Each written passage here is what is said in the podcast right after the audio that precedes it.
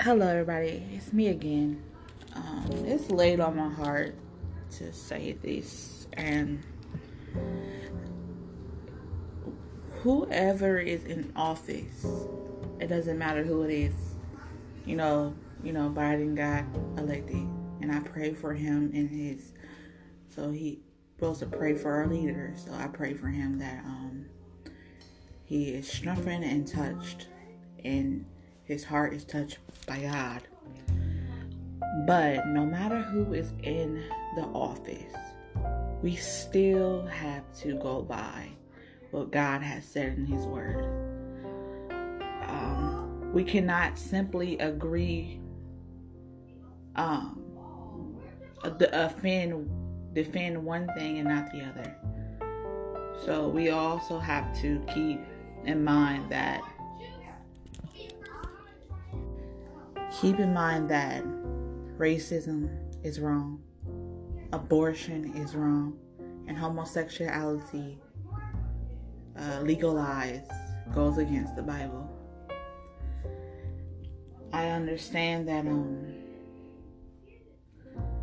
you know, we vote for the president not for the things, but when they these laws that is passing, God is not happy with the laws.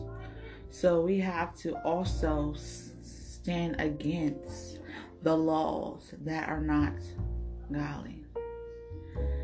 We also have to, when they try to force it on us, we also can't. We we also can't bow down to it. We have to. We have to stand on God's word.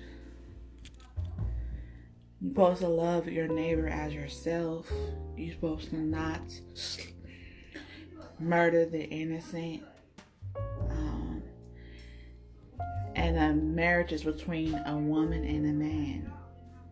So, and holiness is still right. So, what we have to do is, I understand certain things, but we cannot be for one thing and then not defend the other thing because everything in the word of God stands. Every everything that God is against he is still against no matter who is in the office. And we have to show with love and know that um we offer sal- salvation is available to everybody. God is a deliverer of the homosexual homosexuals. God is a deliverer of the people that um you know made a mistake in the past and committed um hate crimes. Uh, also who um also made a mistake in their lives about abortion. So God is still calling for them to be saved and come to him. So it's still available for him. But we cannot we cannot um, accept and be quiet about other things. Racism is wrong. Abortion is wrong.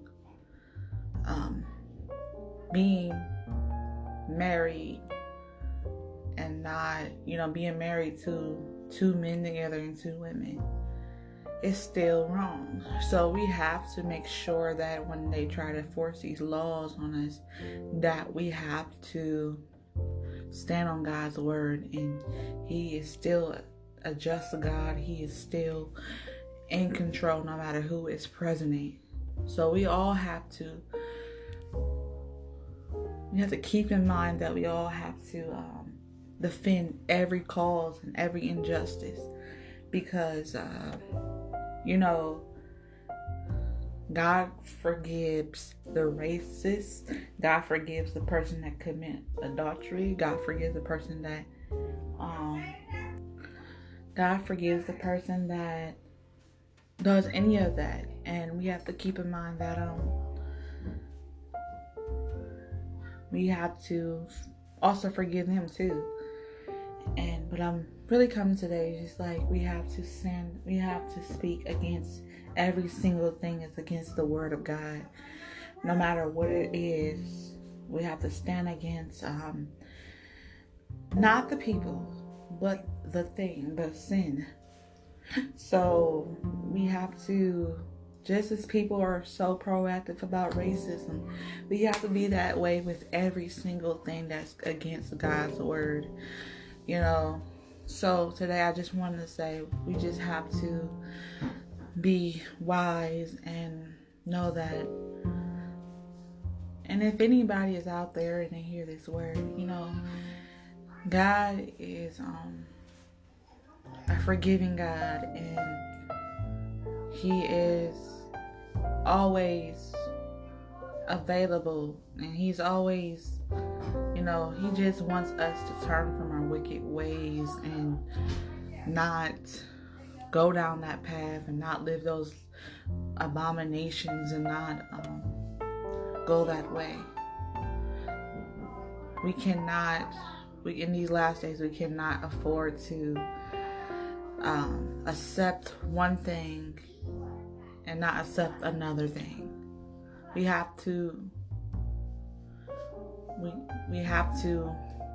Uh, we have to go against everything that uh, God's against. We have to feel. We have to stand on that.